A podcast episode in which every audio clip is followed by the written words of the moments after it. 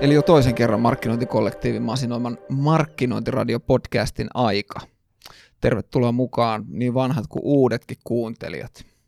Mä oon Santtu Kottila Markkinointiradion toinen juontajista ja toisena vakioäänenä aina niin solus, sulosointuisella äänellä mukana Ville Luova Kalju Jaan. Tervehdys markkinointikollektiivi. Meillä on aina myös vieraita messissä, ettei tarvi vaan meitä kuunnella. Tällä kertaa mukana on DNAn CDO, eli digitaalisuuden heimopäällikkö, mutta myös markkinointi yli jumalatar Kati Suliin. Kiva, että pääsit Kati vieraaksi. Kiitos kutsusta. Tämähän on suorastaan jännittävää. Menikö kuvailut suurin piirtein oikein vai? Mitä sä oikeasti teet?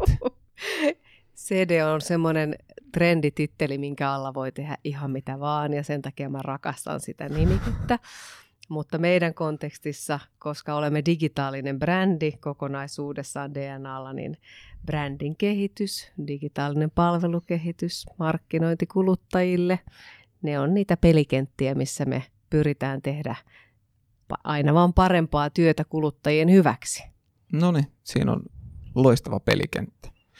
He annetaan tässä vaiheessa kiitos tämän podcastin mahdollistajalle, eli Power Medialle. Ajattelin Ville, että kiitokset annettaisiin tällä kertaa haikun muodossa.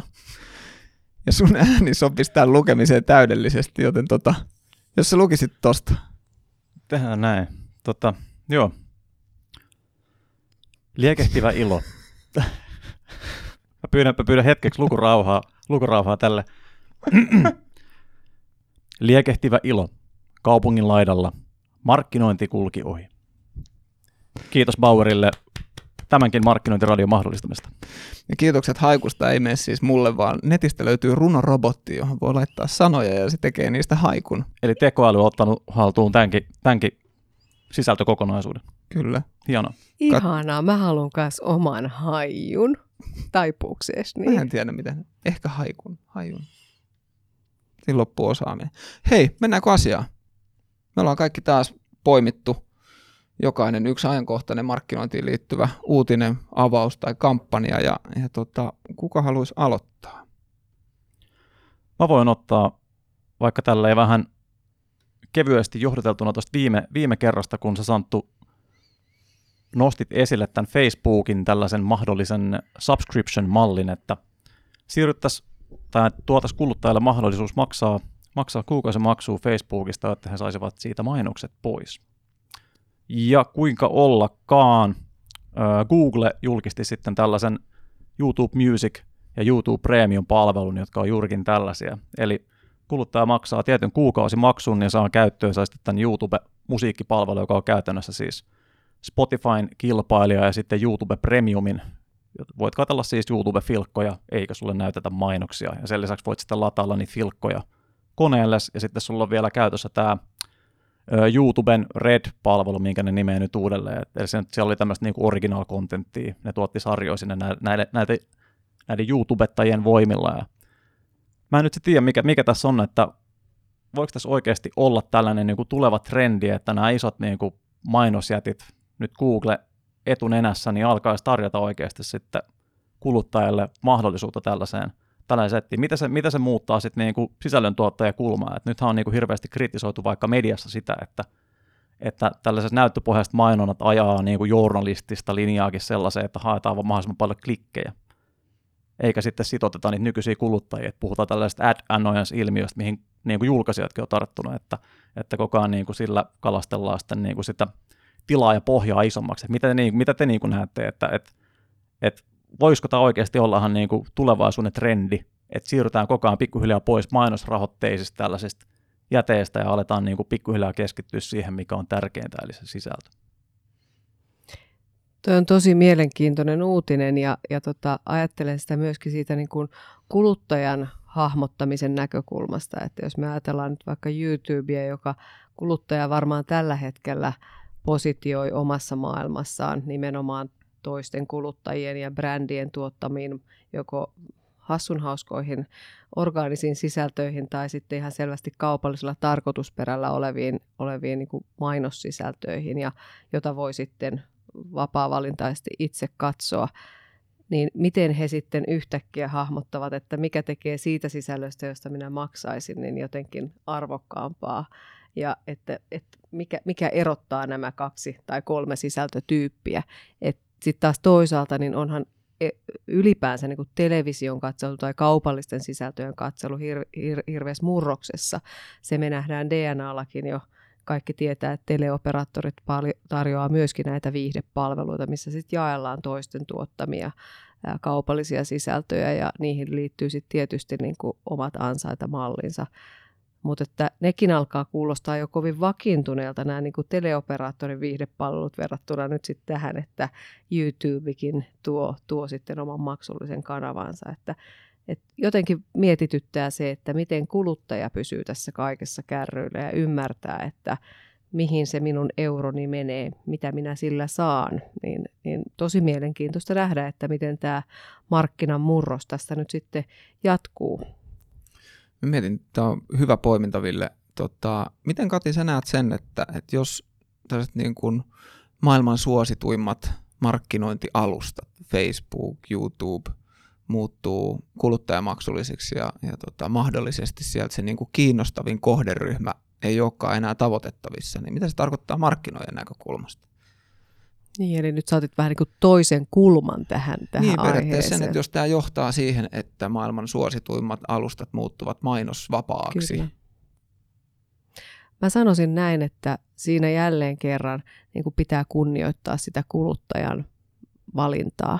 Et jos kuluttaja on kokenut, että mainostajien tuottama sisältö, jota mainonnaksi voidaan kutsua, on ollut niin ärsyttävää ja tunkeilevaa siinä alustassa, jossa olen sosiaalinen, niin, ja haluaa siis tehdä oman päätöksen, että mieluummin maksan euroja kuukaudessa, että pääsen eroon siitä sisällöstä, niin silloin eihän se ole mitään muuta kuin peiliin katsomisen paikka, koska varmasti mm. tämä ihmisryhmä, joka sitten on valmis maksamaan siitä mainosvapaasta sosiaalisesta mediasta, niin ei ole siihen päivään astikkaan ollut mitenkään altistu, hyvin niin kuin positiivisessa mielessä niin, otettavissa. altistettu, otettavissa mm. sillä mainossisällöllä.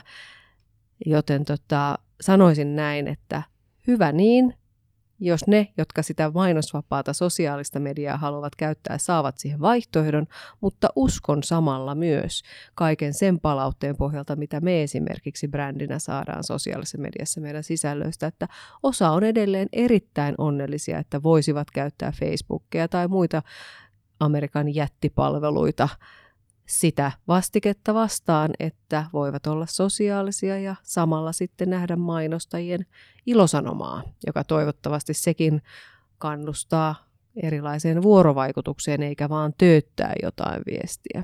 Kyllä. Et valinnan vapaus tässäkin asiassa. Jäädään ehdottomasti seuraamaan tätä. Joo, ja sulla on Kati just, just tavallaan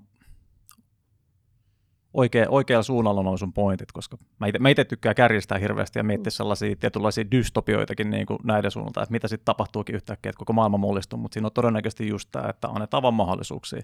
Ihmiset tykkää, kun niillä annetaan mahdollisuuksia ja toisia ihmisiä oikeasti kiinnostaa yhtään, vaikka sieltä tulee niitä mainoksia.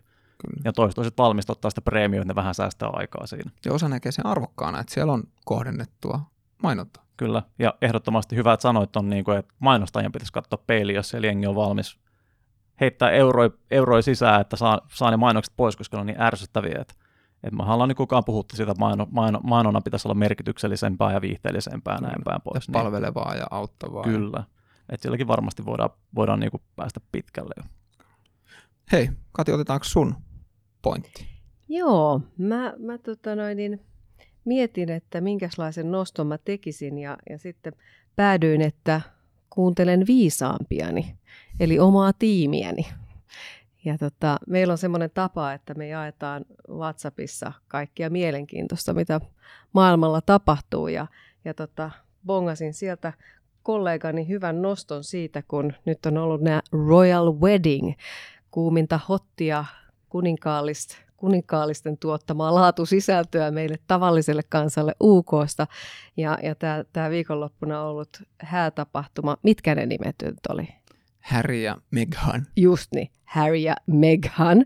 Niin tähän liittyen sitten tota, noin niin, Ikealta todella oivaltava nosto siitä, että jos mä nyt oikein luen tätä, että don't worry, Harry is still available. Ja kyseessä on siis Harry-niminen tuoli, jonka voi ostaa noin 60 taalalla ää, Kanadan Ikeasta. Ja tota, siinä mun mielestä yhdistyi kyllä joku semmoinen mieletön ajankohtaisuus ja oivallus yhdistettynä siihen, että se on niinku relevantti sen brändin toimialalla ja tekemisessä ja jopa niissä kaupallisissa tarkoitusperissä, mitä tässä tapauksessa Ikealla on halutessaan myydessä, myydä, myydä tuolia nimeltä Harry. Mieletön oivallus. Kyllä. Tämä oli Briteissä tosi suosittu, tämä niin kuin Harry ja Meganin häät. Mega, Meganin, Meganin häät, mutta tota, Suomessa, Suomessa ei käsittääkseni tähän Harry ja Megan juttuun juurikaan otettu kantaa, tai ainakaan mun tutkalle ei osuuko teille? Siis ei, ja mä itse asiassa istuin tässä mainostoimistolla alas ja juttelin siellä muutaman henkilön kanssa, ja he kanssa niin kova ääneen totesi ja ihmetteli, että miksi tähän ei niin tarttu suuremmin, koska sadat miljoonat ihmiset katsoo tätä ilmiöä, ja, ja tämä on niin sellaista time viihdettä, ja sitten kukaan ei ole kuitenkaan niin isosti oikeasti tarttunut. Et silloin kun presidentti sai lapsen, niin siihen reagoitiin kovasti, mutta niin kuin, tällaiseen maailmanlaajuiseen ilmiöön ei sitten kuitenkaan niin kuin, ole jostain syystä tarttunut. Pakko, pakko sanoa Kati just, että miten niin kuin, miten ihmeessä siellä on niin kuin joku, joku hoksannut sen, kun miettii Ikean tuotekirjoa, että heillä, heillä on oikeasti tämä tuoli, mikä nimi on Harry, että siellä on saanut olla niin kuin hoksottimet terävänä, että on, on, niin kuin, on ton bongannut sieltä. Plus, että mä väitän, että siinä vaaditaan sellaista markkinointiorganisaatioa, jossa voidaan niin kuin valtuuttaa yksi yksilö oivaltaa tuollaista ja myös reagoimaan tosi nopeasti. Ja, ja tota, se on se, mitä mä ihailen tuossa jutussa, että on tunnistettu joku semmoinen maailmanlaajuinen ilmiö tässä tapauksessa, vaikka se olisi sitten kotimainenkin ilmiö, että miten se koneisto saadaan pyörähtämään niin, että se hyvä juttu kahvipöydässä, mikä sitten vaikka kuvastoa tai omaa katalogia selaillessa on tullut, on saatu vietyä koneistoon niin, että sitten se saadaan liveksi oikeana päivänä, jotta sitten myöskin osuu ja uppoo. Kyllä. Niin tämähän on ihan varmasti siis todella hyvin ja pitkälle suunniteltu kampanja. Että todennäköisesti, tai ei todennäköisesti, mutta mahdollistahan voi olla myös se, että he ovat tehneet Harry-nimisen tuolin ihan vaan tätä juttua varten. Täysin mahdollista. Mutta miten, miten, tota, miten sä näet, Kati, sitten, että miten niin kuin, yrityksen markkinointiorganismista, nyt käytän nimeä organismi, koska se on muutakin kuin vaan sen yrityksen markkinointiväki, kun se on kumppanit ja kaikki, niin miten siitä voidaan rakentaa sellainen, että se kykee tällaiseen nopeaan, mutta toki niin kuin suunnitelmalliseen reagointiin? Se on tosi mielenkiintoinen kysymys, mitä mekin DNAlla koko aika mietitään, koska me halutaan olla brändi, joka on ajassa kiinni. Ja se ajassa kiinni oleminen se ei voi olla silloin sitä, että meillä on vuotta aikaisemmin oleva markkinointikalenteri, jossa on päätetty, mitä tapahtuu jouluna 2018, kun sitten tässä yhteiskunnassa tapahtuu niin paljon kaikenlaisia mielenkiintoisia asioita, johon sitten voi tarttua.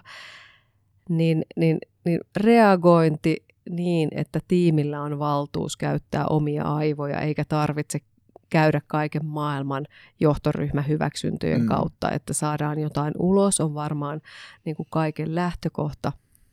Sen taustalla tietysti meitä auttaa kulttuurin elementit, että me ollaan brändinä nopea, rohkea ja mutkaton, jolloin se antaa niin kuin oikeastaan kaikelle tekemiselle sellaisen hyvän pohjan. Mutta se, minkä mä vielä nostaisin tähän Ikean keissiin liittyen, on sitten se niin kuin strateginen ajattelu, jota se vaatii markkinointijengiltä, koska tässäkin tapauksessa pitää löytää semmoinen tosi oivaltava tapa tuoda se siihen omaan liiketoimintakontekstiin. Että ei riitä, että vaan reagoidaan reagoimisen vuoksi. Niin, mm.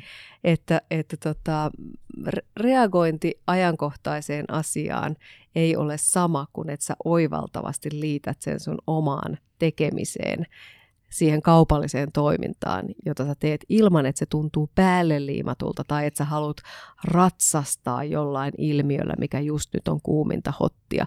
Nehän on sellaisia sit, jotka aiheuttaa niin kuin myötähäpeää tai, tai semmoista niin kuin inhonväristyksiä, jos näkee suoraan, että tuossa nyt vaan halutaan ratsastaa ilmiöllä X, eikä sillä ole oikeasti mitään tekemistä ton niin kuin yrityksen edustaman bisneksen kanssa. Sen takia tämä härrytuoli oli kyllä kerta kaikkiaan nerokas. Paljonkohan noita harreja on mennyt kaupaksi? Näkisiköhän sitä vielä jostain? Että onkohan, se, onkohan oikeasti porukat tarttunut vähän niin kuin stadikan tuoleihin silloin, kun niitä myytiin, myytiin tuolta noin, että haluatko muistaa tämän, ikuistaa tuon hetken silleen, että voit istua harrin päällä siellä keittiöstä olla huoneessa halutessa. Niin. Niin, ja, ja oliko tämän noston tarkoituksena juuri nyt taktisesti myydä härrituolia vaikka 500 kappaletta enemmän tietyllä alueella? Vai oliko tämän noston itse asiassa strateginen tavoite vahvistaa mielikuvaa, jossa IKEA on oivaltava brändi? Kyllä. Että oivallutetaan niitä arjen asioita, jotka ovat sinulle kuluttajana tärkeitä, niin, niin mä uskoisin, että se on tämä pitkän aikavälin vaikuttaminen näin, ja kyllä. se mielikuvatavoite, mikä tässä kohtaa ennemmin. Kun varmaan, että tuolla on myytykin, en mä sitä sano, mutta että ehkä jos sitä mitataan vaan sillä mittarilla, niin voidaan mennä. Voidaan, voi olla, että semmoista toista reagointia ei sitten syntyisi. Niin, aivan. Mutta ehkä me voitaisiin antaa, toivotaan ainakin, että tätä markkinointiradiopodcastia kuuntelee joku Ikea Suomen toimipisteen henkilö. Toivottavasti otat selvää ja kerrot koko kollektiiville, että mikä oli – mikä oli tässä taustalla. Mennäänkö eteenpäin? Hei, mä oon valinnut ö, kampanjan tai konseptin, miten tämä nyt pitäisi sanoa, eli tota, oululaisen reissumiehen hyvä mies. Videon varmaan nähnyt markkinointiväestä lähes, lähestulkoon kaikki. Mitäs tykkäsitte, mitä ajatuksia? Hiljaiseksi vetää. Tota, mä voisin voisin nostaa vähän tällaisen ehkä hieman kyynisen näkökulman, näkökulman siihen, mitä musta tuntuu, että mä oon nähnyt ehkä vähän liikaa tämmöisiä niin kuin itku, itkumainosvideoita brändeille. että se tavallaan se a- aitous, mikä näissä on mukana, niin sen välittyminen on jotenkin alkanut hiipua mulle itselleni. Et ehkä, ehkä, ehkä se johtuu vaan siitä kuplasta, mistä mä elän. Toki niin kuin NS-taviksille, jos, jos ne tätä katsoo, niin varmasti se vaikutus on paljon suurempi. Ja onhan se niinku hienoa katsoa, että Suomestakin tulee tällaista, niinku, mikä näyttää tällaiset ison maailman tekeleiltä.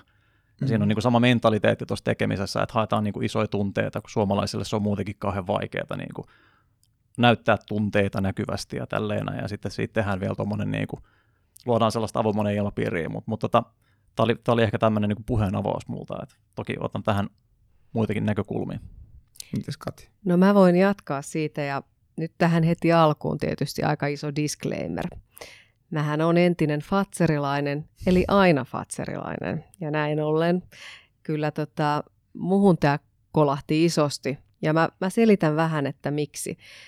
Se liittyy siihen, että miten mä törmäsin tähän sisältöön, niin oli oikeastaan kaikkien mun entisten kollegoiden updateien kautta. Et mä en lukenut ekana mitään mömmön uutista ja, ja klikannut mm. siitä, vaan kun mä näin, miten ylpeitä ne fatserilaiset oli, että tällainen on tehty. Ja sitten kun muistan vielä hyvin, hyvinkin yksityiskohtaisesti tavallaan sen reissumiehen niin kuin profiilin ja, ja brändi-identiteetin, jota on rakennettu pitkään ja hartaasti, niin tämä on siltä, siltä kaverilta niin kuin aikamoinen tunteiden paljastusjuttu. Ja, ja senkin takia koen niin kuin suurta sympatiaa tätä, tätä niin kuin aihetta kohtaan. Toki mä tunnistan tuon, mitä Ville sanoit, siitä, siitä tietyssä mielessä jo tunnistettavasta niin kuin kansainvälisestä formaatista, jossa sitten haetaan aidosti niitä jopa itkun tirahduksia, tiety, tiet, tiettyä pateettista väriä siitä löytyy, mutta tota, mä, annan, mä annan peukun johtuen juuri siitä, että, että selvästi fatseralaiset tämän teon takana on, on tosi fiiliksissä. Toi oli, toi oli mielenkiintoinen tausta. Kiva, että sä jaoit tuon, koska puhuttu paljon markkinoinnista siitä, että, että sen väen, sen yrityksen ihmisten pitää allekirjoittaa se, ja se on tosi kiva. Nyt mä voin kertoa nyt sitten teidän näkö, näkökantojen jälkeen omani mua tämä kosketti. Mä niin kuin, ää, veljenä, ää, pienten lasten isänä ja sitten niin kuin viitisen vuotta sitten isäni menettäneenä, niin siinä oli tosi monta sellaista, mit, mitkä niin kuin kolahti mulla tosi syvälle. Ja saatoin ehkä tirauttaakin sen kyyneleen, kyyneleen ja tota. Mutta se, mikä mua tässä häiritsi eniten, oli se, että, että mä oon siis syönyt reissumiestä ihan pienestä asti. Mutta mä en niin kuin löytänyt sitä yhteyttä mun päässä siitä, niin kuin, siitä hyvämieskonseptista siihen tuotteeseen. Et se, et, et mulle ei niinku se, mua ei se niinku häirinyt, vaikka tämä oli niinku tunnistettava, niin kuin Ville sanoi, ja, ja Kati hyvin niinku täsmensi sitä, mitä, mitä Ville aloitti siitä. Mutta mulle niinku se oli se ongelma. Tämä ei ole se reissumies, jota, joka on minun reissumieheni. Ja se oli niin kuin se ongelma. Fol- Folkille, Laihon Tommille ja kumppaneille niin kuin kiitokset siitä, että se oli hyvä ja koskettava video. Mutta mä jäin sitten ehkä itse miettiä tästä, että, että onko tämä jotenkin niin kuin uusi reissumiehen tarina, joka nyt, jota nyt lähdetään rakentaa tästä. Ja kysymys kuuluu, että oliko tämä niinku reissumies-brändin tapa ottaa ekaa kertaa tämmöiseen niin kuin yhteiskunnalliseen Kyllä. keskusteluun osaa. Ja se voi olla, että se on semmoinen puoli brändistä, jota me ei olla aikaisemmin kohdattu, eli ei tunnisteta. Juuri näin. Jolloin seuraavassa vaiheessa se tuhannen taalan paikka on, että miten se sun tuttu makoelämys, johon sä oot kasvanut, ja te tietty rosonen reissumies, jota me ollaan totuttu näkemään julkisessa markkinointiviestinnässä, niin miten se silta rakennetaan näiden kahden välille. Ja jos Kyllä. siinä onnistutaan, niin se on entistä vahvempi ja relevantimpi tässä ajassa. Kyllä. No hei, oltiin sopivaa eri mieltä kaikki, mikä on aina positiivista. Hei, meillä on aina vieraan kanssa tarkoitus uppoutua vieraan valitsemaan teemaa, ja, ja Kati, sä oot valmistellut teeman, niin ole hyvä, mistä tänään jutellaan. Joo, mä tota, otan aiheen esille, joka, joka puhututtaa. Mä huomaan, että sitä, siitä puhutaan paljon Suomessakin. Kävin äh, alkuvuodesta South by Southwestissa, joka on itselleni paikka, jossa yhdistyy niin kuin teknologia, brändin rakennus ja, ja, ja tota, oikeastaan niin kuin liiketoiminnan kehitykseen liittyviä mielenkiintoisia teemoja. Ja, ja tota, siellä tämä data, tekoäly, koneoppiminen, robotiikka, kaikki tähän teemaan liittyvät aiheet, niin, niin läpä, läpivalas oikeastaan koko sen, koko sen niin kuin seminaari tai tapahtuma Annin. Aikaisempina vuosina niin on huomannut, että data oli vähän niin kuin omana trackinään. Se silloin vähän niin kuin nousi mielenkiintoisena trendinä ja sitä käsiteltiin omissa träkeissään, mutta tänä vuonna niin kaikki puheenvuorot tavalla tai toisella sivus sitä, että mikä on datan, tekoälyn, koneoppimisen rooli erilaisissa tekemisen lajeissa. Ja erityisesti mä skannasin sitä, että miten se vaikuttaa brändin rakennukseen ja markkinointiin. Ehkä sen verran niin tässä kohtaa haluan avata termejä, koska erilaisilla mainostajilla on hyvin erilaisia määritelmiä näille sanoille. Et meille DNAlla brändi tarkoittaa laajaa kon, kon, konseptuaalista ajattelua siitä, että miten meidän tuotteet, palvelut, tapa toimia, se asiakaskokemus, mitä me tuotetaan, on yhteydessä siihen, mitä me tehdään sitten markkinointiviestinnän puolella sitä vahvistavia tekoja. Ja näin ollen esimerkiksi niin kuin tekoälyyn liittyen, niin se, että me ollaan otettu – chatbottiin tekoälyavusteisia elementtejä niille ihmisille, jotka asiakaspalvelussa auttaa meidän suomalaisia kuluttajia, on mulle bränditeko. Mm. Ja se rakentaa meidän DNA-brändiä, koska silloin meiltä saa chattipalvelusta nopeampaa, ajantasaisempaa, tarkempaa, parempaa palvelua kuin aikaisemmin. Ää, ja, ja näin edespäin. Mutta tämä on, niinku, on laaja alue, osa-alue, aihe, teema, jota väitän, että tulee muovaamaan koko markkinoinnin ja brändin rakennuksen kenttää tulevina vuosina. Se on yksi niistä syistä, miksi me esimerkiksi lähdettiin tähän Helsingin yliopiston ja reaktorin tuoreeseen kampanjaan, tekoälyhaasteeseen, jossa haastetaan niin kuin useita suomalaisia yrityksiä kouluttamaan omaa jengiään siihen, että mitä ylipäänsä tekoäly on, mitä se mahdollistaa ja miten se tulee muuttaa meidän duunia tulevina vuosina. Ja, ja si, sitä toivoisin, että pohditaan tänään nyt markkinointikollektiivikontekstissa. Mä haluan sut heti ensimmäiseksi kysyä, että tota, ää, sun, sut niinku hetken tuntena ja sun taustan tietäen, sä oot tullut tosi vahvasti tuolta niinku viestintä- ja sisältömaailmasta, niin, niin tota, miten tämä sitten taas niinku teknologiapuoli on saanut sut valtaansa tai pauloihinsa, kun normaalisti ajatellaan, että ihminen tulee joko niin kuin teknologialokerosta tai sisältölokerosta, tai sitten on sellainen niin kuin häilyvä markkinointilokero, jos nyt näin niin kuin tosi karkeasti lokeroidaan, niin miten sä oot, miten sä niin kuin, no varmaan sait kiinni? Sain kiinni. Joo, se on, se on hyvä kysymys. Mullahan tämä niin teknologia innostus on ollut niin kuin läpi koko työelämäni, että tavalla tai toisella lähtien niin kuin webin hyödyntämisestä ja sitten sosiaalisen median täysmittaisesta hyödyntämisestä, niin, niin tähän nykyrooliin on niin kuin seurannut siellä, siellä niin kuin osana kaikkia duuneja, mitä mä oon tehnyt. Ja nyt tämä on tietysti uusinta mielenkiintoista osa-aluetta, mikä on, on rantautunut nyt sitten isoon tekemiseen. Eihän tekoäly mikään uusi juttu tai datan hyödyntäminen mikään uusi juttu on. Sitä on mm. tehty vuosikymmenet, mutta nyt kun teknologiat halpenee ja, ja, ja pilvipalvelut auttaa skaalaamaan mahdollisuuksia, mitä, mitä voidaan käyttää useissa eri prosesseissa, niin se on niin kuin kaikkien meidän saatavilla. Ja se mun mielestä se hienous on just se, että kun teknologiaa hyödyntää palvellakseen sitä loppukuluttajaa paremmin, mm. niin itse asiassa silloinhan esimerkiksi sisällön osumatarkkuus paranee. Kyllä. Ja koko se sisältökokemus on niin kuin relevantimpaa sille loppukäyttäjälle. Ja mä sanoisin näin, että teknologian on oltava siinä rengin asemassa siellä konepelin alla. Meidän täytyy brändinä pitää huoli, että me hyödynnetään sitä maksimaalisesti kaikilla niillä hienoilla kikoilla, mitä nykyteknologia antaa myöden, mutta sen itse sisällöllisen kokemuksen pitää osoittaa empatiaa, pitää ymmärtää kontekstuaalisia asioita, pitää olla ajassa relevanttia tässä ja nyt juuri sille kohderyhmälle, sille kuulijalle tai yleisölle tai, tai tota noin, asiakkaalle, jonka kanssa me just silloin halutaan käydä keskustelua. Ja se yhdistelmä tekee tästä huumaavaa. Ja mun mielestä ei voi tehdä töitä, tämä on vaan mun henkilökohtainen mielipide, että tekee vaan toista, mutta ei halua ymmärtää toista. Että se molemminpuolinen kunnioitus siinä, että teknologialla tehdään ihmeitä ja sisällöllä tai markkinoilla tuodaan sitten se merkitys, niin se yhdistelmähän on se, mikä sitten brändin näkökulmasta tekee ihmeitä, rakentaa positioita, edistää liiketoiminnan tavoitteita. Kyllä.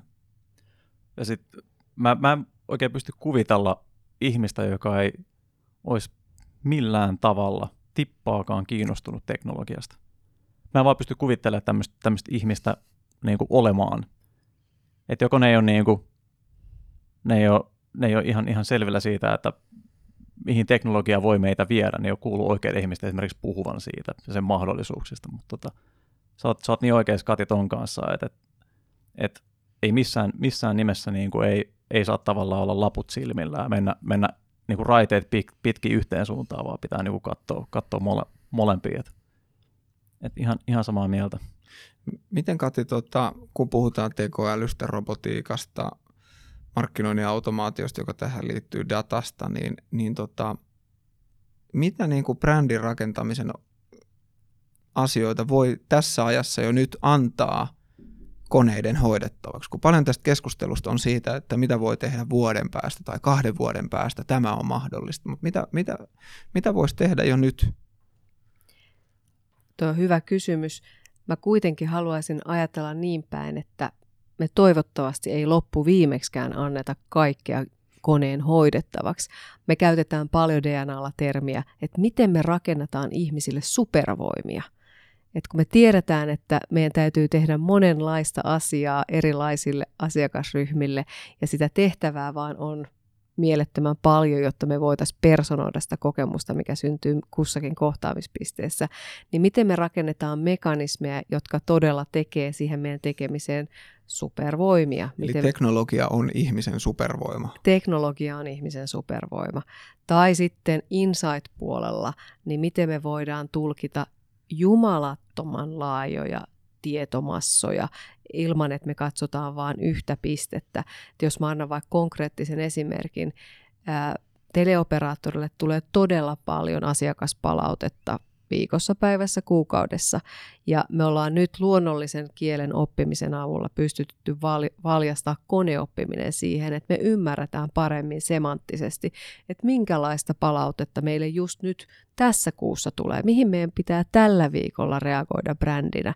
Ja se, että joku kävisi ne kaikki palautteet manuaalisesti läpi mm. ja tekisi niistä jotain yhteenvetoja, ei käytännössä ole edes mahdollista. Onko te sitten rakennettu niiden päälle jotkut liikennevalot tai joku tällainen, että tältä osa-alueelta palaute on ollut niin kuin vihreätä täällä, punaista täällä. Oo. Niin kuin. Me nähdään tavallaan semmoisia niin teemapilviä, josta Joo. me ymmärretään, että ensinnäkin onko ne positiivista vai negatiivista, ja sitten pystytään pureutumaan pureutua tyypillisesti tietysti niihin negatiivisiin, että mikä on pielessä, onko nyt joku semmoinen, mitä me ei olla itse vaikka omassa toiminnassamme huomattu, joka aiheuttaa harmia asiakkaalle, ja pystytään reagoimaan, reagoimaan siihen. Toihan on ihan äärimmäisen hyödyllistä, koska yleensähän niin kuin asiakaspalautteesta menee läpi se kaikista voimakkain ja aggressiivinen, joka saattaa sitten olla yksittäinen asia.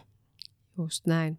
Ja se, että päästään niihin trendeihin kiinni ennen kuin se on sitten vaikka kaikilla asiakkailla. Että jos se on joku semmoinen asia, mikä lähtee alueellisesti, mihin me voidaan reagoida ja korjata se ennen kuin se lähtee paisumaan.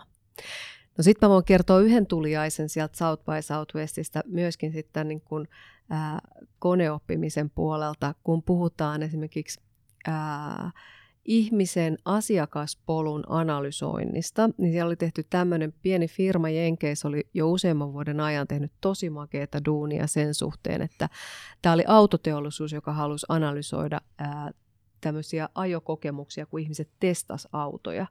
Ja jotta ne pystyisivät parantamaan sitä kokemusta, totta kai kaupallinen tarkoitusperä mielessään, että he pystyisivät myymään sitä autoa paremmin, niin heillä oli kaksi eri trackia. Toisessa oli ihminen, joka teki tutkimustyötä, eli kulki sen asiakkaan mukana koko sen asiakkaan polun ja teki havaintoja.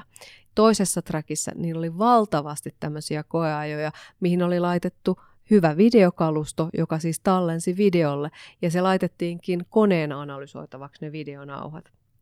Ja ne oli molempia trackeja tehnyt pidemmän ajan ja alkanut katsoa, että, että kumpi on parempi, kustannustehokkaampi, tarkempi analyysissaan, ihminen vai kone.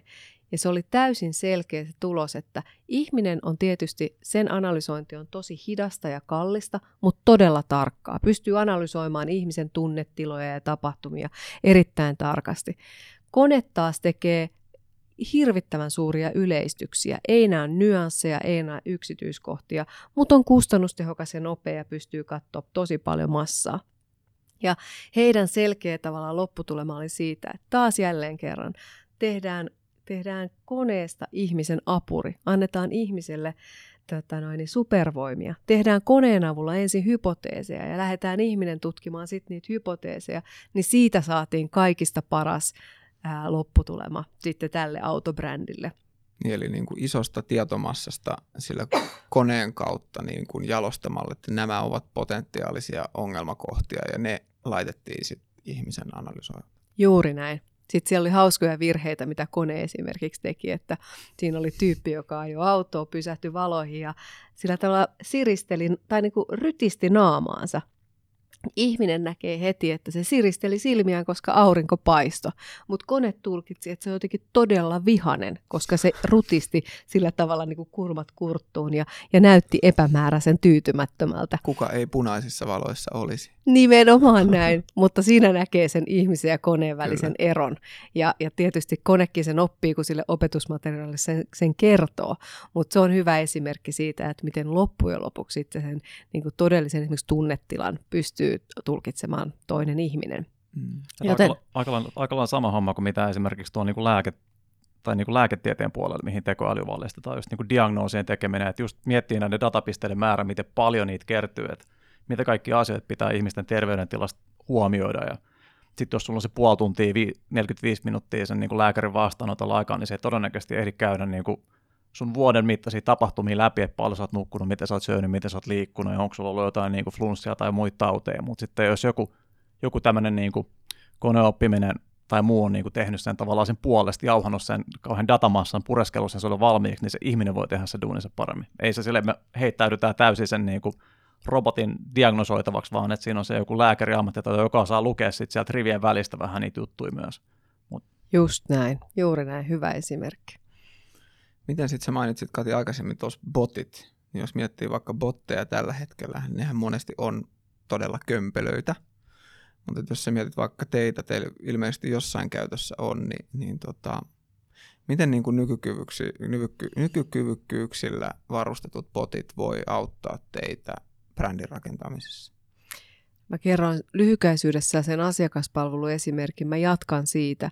Eli nyt mä korostan, että meidän botti ei ole suoraan asiakkaan kanssa yhteyksissä. Sitäkin me harkitaan, sitäkin me testataan, mutta me ollaan todettu, että tällä hetkellä me saadaan parempaa asiakaspalvelua aikaiseksi sillä, että meidän oikeat, aidot asiakaspalveluihmiset hoitaa sen kontaktin sen oikean ihmisen kanssa, mutta hänelle rakennetaan tämmöisiä supervoimia jälleen kerran sen botin avulla. Eli käytännössä kun tulee hyvin määrämuotoisia samantyyppisiä kysymyksiä asiakkaalta, esimerkiksi vaikka, että tarvitsee tehdä pukkoodi, haku, että on, on, on mennyt puhelin lukkoon, niin silloin kun sulla on botti apuna, niin sun ei tarvitse joka kerta muotoilla sitä viestiä, mm. että mistä sä voit itse palvelusta käydä tai vaikka edes sen... copy-pastata. Nimenomaan Joo. näin, vaan se, se pystyy, se, sä pystyy, ihminen pystyy aktivoimaan tavallaan sen botin antamat automaattiset vastaukset. Sen lisäksi me pystytään opettaa sitä bottia, että siinä kohtaa, kun tulee uusia toistuvia kysymyksiä, mihin asiakaspalvelu vastaa sitten säännönmukaisesti, niin ne tallentuu sitten taas sinne botin vastausvarastoon, jolloin me koko aika opetetaan sitä konetta kysymysvastauspareihin ja se osumatarkkuus myöskin paranee. Mutta yhtä lailla, niin siellä kun ihminen toimii suomen kielellä, joka on itse asiassa koneelle yksi vaikeimpia kieliä hahmottaa maailmassa, niin se ihminen ymmärtää paljon paremmin sarkasmia tai vitsin Mm. heittelyä tai, tai jotain sellaista, mihin sitten tätä bottia ei ole opetettu. Ja tällä hetkellä me ollaan todettu, että tämä tuottaa parhaimman asiakaskokemuksen, plus meidän työtyytyväisyys kasvaa, koska sitten ihmiset, jotka tekee sitä asiakaspalvelutyötä, niin saa sananmukaisesti supervoimia omaan Mm. työhönsä. Pääsee niistä yksinkertaisista jutuista nopeammin eroon ja saa käyttää aikaa sit niissä haastavimmissa. Ja Juuri sitten näin. asiakkaat on tyytyväisempiä, kun pystyy tehdä duuninsa paremmin. Että sekin on varmasti antoisampaa niin kuin asiakaspalvelutyössä, että se lopputulema on aina vähän positiivisempi. Juuri näin. Oletteko pystynyt konkreettisesti esimerkiksi nopeuttaa teidän asiakaspalvelun vastausaikoja tai jotain tällaista? Joo, asiakaspalvelukontaktien läpimeno on, on huomattavasti parantunut viimeisten vuosien aikana sitten meidän datakyvykkyyksien avulla. Eli käytännössä siinä vaiheessa, kun pystytään luomaan asiakkaasta tämmöisiä 360-näkymiä, joka kerää asiakkaan tietoja ja siitä käyttäytymisestä tietoa ää, myöskin kanavarajojen yli. Eli käytännössä, jos sulla on ongelma ja sä soitat asiakaspalveluun puhelimella ja sä oot yrittänyt hoitaa sun asiaa jo vaikka DNA-fiissä tai DNA-kaupassa, niin käytännössä se tieto on kertynyt sun profiiliin, jo- jolloin se asiakaspalvelu pystyy aloittamaan siitä pisteestä, mihin sä oot jäänyt näissä muissa Kyllä. kanavissa, eikä sun tarvitse aloittaa koko sun elämähistoriaa alusta. Ja tämähän ihan automaattisesti nopeuttaa näiden puheluiden läpimenoaikaa. Sitten se tuottaa ihan jumalattoman paljon parempaa NPS-suosittelua, eli tyytyväisyyttä asiakkaiden puolesta, koska asiakkaat kokee, että, että he, heidän asiansa ratkee nopeammin. Ja nyt kun on, on päivämäärä 23. päivä viidettä, kun tässä jutellaan, niin, niin tota, tietysti GDPR, tietosuoja-asetus, kolkuttelee tuossa ovella kahden päivän päästä, niin, niin tässä kohtaa myös disclaimer tähän kaikkeen mun puheeseen, että, että tallennamme asiakkaasta vain sen tiedon, mihin meillä on lupa tai asiakas Mhm. on luvan antanut ja hyödynnämme sen palvelun tuottamiseen vain siten, miten asiakas sitä toivoo ja, ja näin edespäin. Eli Sä harjoitellut tuon. Eikö mennyt aika sujuvasti? Meni kyllä Joo. aika sujuvasti. Hei, tämä oli, tota, tää oli hyvä poiminta tämä asiakaspalvelu ja nimenomaan kun tuossa alkuun, kun tähän teemaan lähettiin, niin sä hyvin mun mielestä määrittelit sen, että et, et niin kuin just tekoäly, robotiikka, chatbotit kokonaisvaltaisessa brändin rakentamisessa ja hallinnassa.